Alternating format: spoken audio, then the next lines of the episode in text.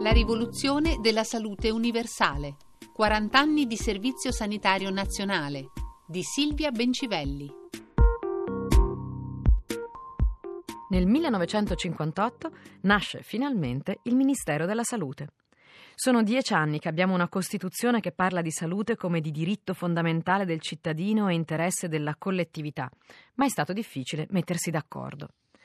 Giovanni Berlinguer, uno dei protagonisti di questa storia che all'epoca aveva 34 anni, era medico, era medico e faceva medicina sociale ed era nel Partito Comunista come il fratello Enrico, scrive nella rivista L'assistenza sociale, che è una rivista della CGL, che devono essere promulgate al più presto altre due leggi che chiariscano, tra virgolette, che cosa non deve essere fatto con la prima si dovrebbe sancire il divieto di creare nuovi enti e nuove istituzioni, di aggiungere nuove sigle al complicato dizionario del sistema previdenziale italiano e con la seconda, prosegue Berlinguer, dovrebbe vietarsi la costituzione di commissioni di studio perché forse nessun altro argomento è stato studiato tanto a lungo e tanto a fondo. La legge di istituzione del Ministero viene approvata il 13 marzo del 1958 ed entra in vigore dopo quattro mesi.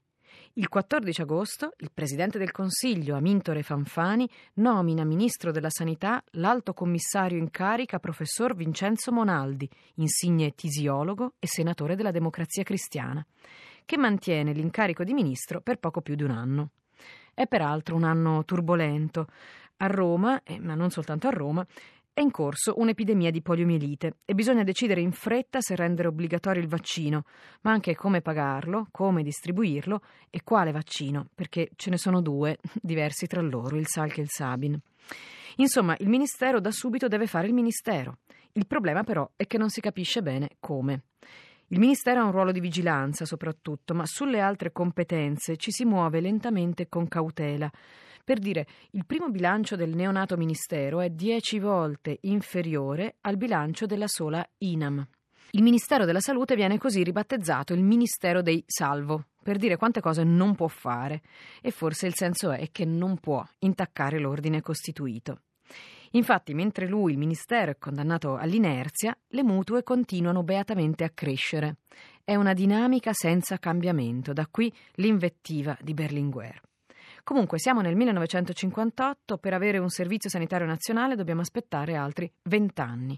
Nel frattempo i ministri del Ministero dei Salvo sono quasi tutti democristiani e poi socialisti e man mano che passano gli anni si trovano sempre di più in conflitto con i ministri del lavoro e della previdenza sociale. Ma i conflitti più accesi, ovviamente, sono quelli con le mutue e tutto il sistema sta sprofondando in una gravissima crisi finanziaria. La rivoluzione della salute universale. 40 anni di servizio sanitario nazionale di Silvia Bencivelli.